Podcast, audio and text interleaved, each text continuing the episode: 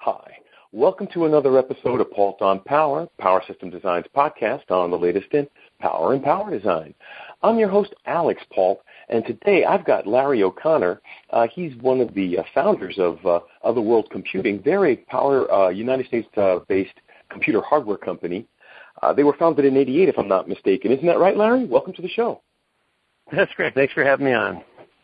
Well, you know, it's always interesting when I talk to um, American entrepreneurs and business people who are growing within the industry, creating new solutions for problems that we're creating as we go along, and some of them are legacy problems, just more refined in the light of the harsher demands of today's devices. But uh, you guys were in the uh, printer business originally, weren't you? I not quite the printer business. Actually, a little lower tech than that. We did uh, re-inking ribbons. Is how the the company actually uh, initially got founded. Well, that, well, always in the recycling tech area. At the end of the day, it's all about maximizing the use of available resources, and at that point in time, it seemed pretty wasteful to be discarding perfectly good uh, printer ribbons that could take ink again and print again. And interestingly enough, that exact philosophy extends forward into the power industry because with the Internet of Things and ubiquitous computing, everybody's got all of these devices, and very often these are what I call semi-tethered because portable device manufacturers have yet to put adequate batteries in any of their devices. But we now have this flock of devices that are always screaming for power, and we've got to manage those devices, manage the power supplies that do it, manage the systems involved. I mean, there are so many opportunities for waste in that, isn't there? Well, everybody's got these little power blocks that they stick into their outlets in addition to blocking a, an outlet for another purpose. And you, people can argue all they want that the power draw is it's small when it's not in use, but you know, power draw is power draw, and that adds up. You know, a lot of devices you know, suddenly uh, you know, up, adds up to something appreciable. And certainly there's better ways to do it, but nobody, you know, either they lost, they're you know, they're not where they're expected, or it's just not convenient to you know, disconnect those little blocks. And, and quite frankly, it, you know, this is a convenience factor. And we actually brought a product out that replaces the standard wall outlet, gives you two USB ports, and one of the most important aspects, at least from our fundamental point of view, is that when you're not plugged into one of those ports, you're not drawing power. And of course, for charging your devices, you always know where the uh, the USB outlet's going to be. It's exactly where it's installed it. It doesn't move. Mm-hmm, mm-hmm. Now, how does it um, not draw power? Does it mo- actively monitors the circuit, or what does it do? Uh, pulls the plug or something? Anything that's actively monitoring is going to be drawing power in some level or another.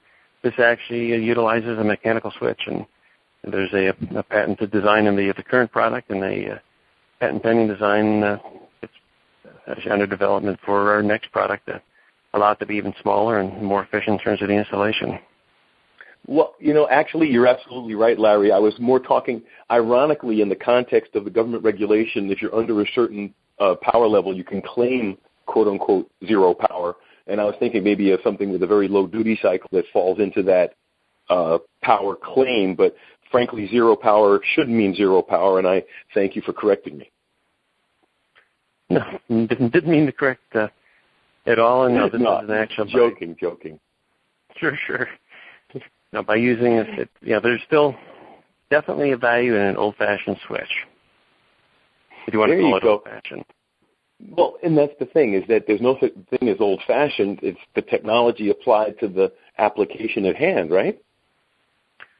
Uh, I would say 100%, and you know, going through the process of integrating this into a uh, wall-out device that puts low voltage and high voltage right next to it, each other and achieve UL certification is by no means a small feat.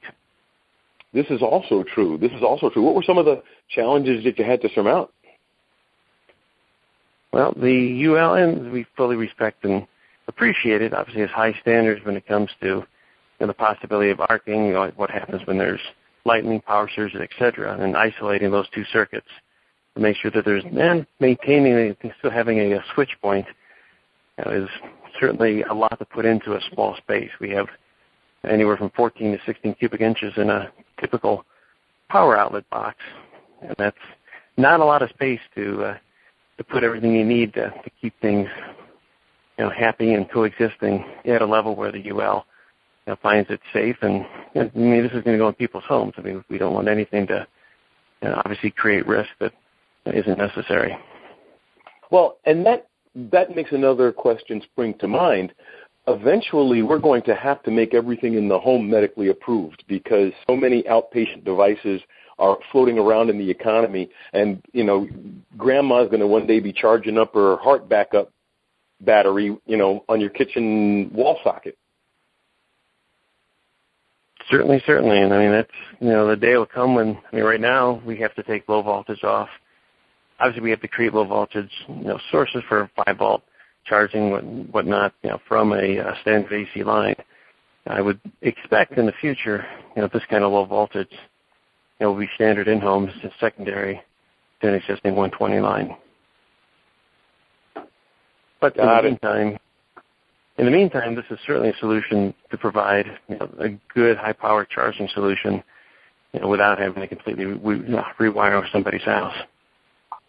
Right, right, right, right. Well, and that's the issue there as well because I mean that's what's damning the LED industry is they're chasing the Edison socket. Any solution that we have, we need somehow to at least recognize the built-in infrastructure and its limitations. It is pretty wild. You take a look at LEDs. I mean, they're you know, new micro fans and heat sinks and such for keeping the power supplies cool and to keep the, uh, the actually make sure the LED doesn't overheat. You know, it's kind of to a certain degree it's a square peg in a round hole, but it's you know, still something that yeah. is definitely a necessity today. It has benefits today, or you know, it wouldn't be it wouldn't be done. Well, everyone thinks of the installed base, but uh, I know we're digressing. But I, it's just something I've long been beating on that dead horse is why didn't the LED industry make new luminaires like the uh, other alternate incandescent bulb industries? You know, you didn't see halogens try to create the halogen Edison socket bulbs. Mm-hmm. Oh well. but true. back to uh, but but back to power. Um, what other solutions do you offer? What other systems are you that you uh, integrate? Since you are doing uh, computer systems, do you have low power uh, peripherals of other natures, or you're using your your philosophies to reduce the power consumption of traditional peripherals? Yeah, we do everything we can in general with our power supplies. Number one, to provide, and there's you know this is also kind of a double-edged sword. You know, provide ex- exceptionally clean and ample power you know, to our devices so that they can be efficient in the power that they use and have the longest possible life. Now, some, you know, the other, everybody I'm sure who, probably most everybody listening to the show is very well aware. I mean, a big challenge with power systems is not to push it to such a level where you, know, you risk the quality of the power that's being output and thus put unnecessary stress on the devices that depend on that power. Mm-hmm, mm-hmm, mm-hmm. So, I'm really enjoying this conversation, but just uh, unfortunately, it is a podcast, and I, we can't talk forever on power management. But what I would like to do is I always give my guests the opportunity to have the last word, Larry. So whatever you'd like to leave with our audience, either a piece of philosophy, a bit of advice, or an additional push on your products, let us know. But start with your URL so people know where to go to your website. Sure. Our products can be found at www.newertech.com as well as www.macsales.com.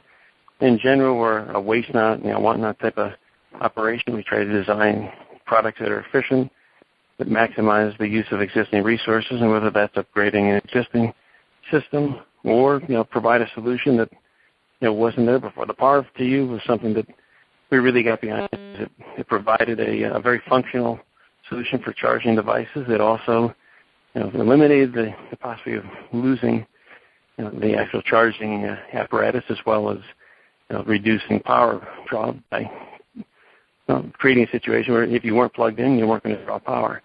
And mm-hmm. little things like that that we believe you know, make a difference. And we have a, a LEED certified facility that you know, we're really proud of in terms of its energy efficiency and waste a uh, reduction. And you know, at the end of the day, it's it's all about making the most of you know, what we have available to us.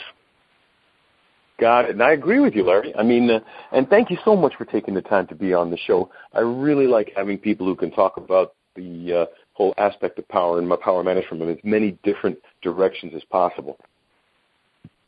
Well, thanks for having me. I appreciate it, and I hope to be on uh, sometime in the future. Oh, we'll definitely drag you back. And I'd like to thank everybody out there in the audience for taking the time to be with us. We wouldn't be here without you. Tell your friends. This is Alex Paul for Paul Don Power. Have a great day.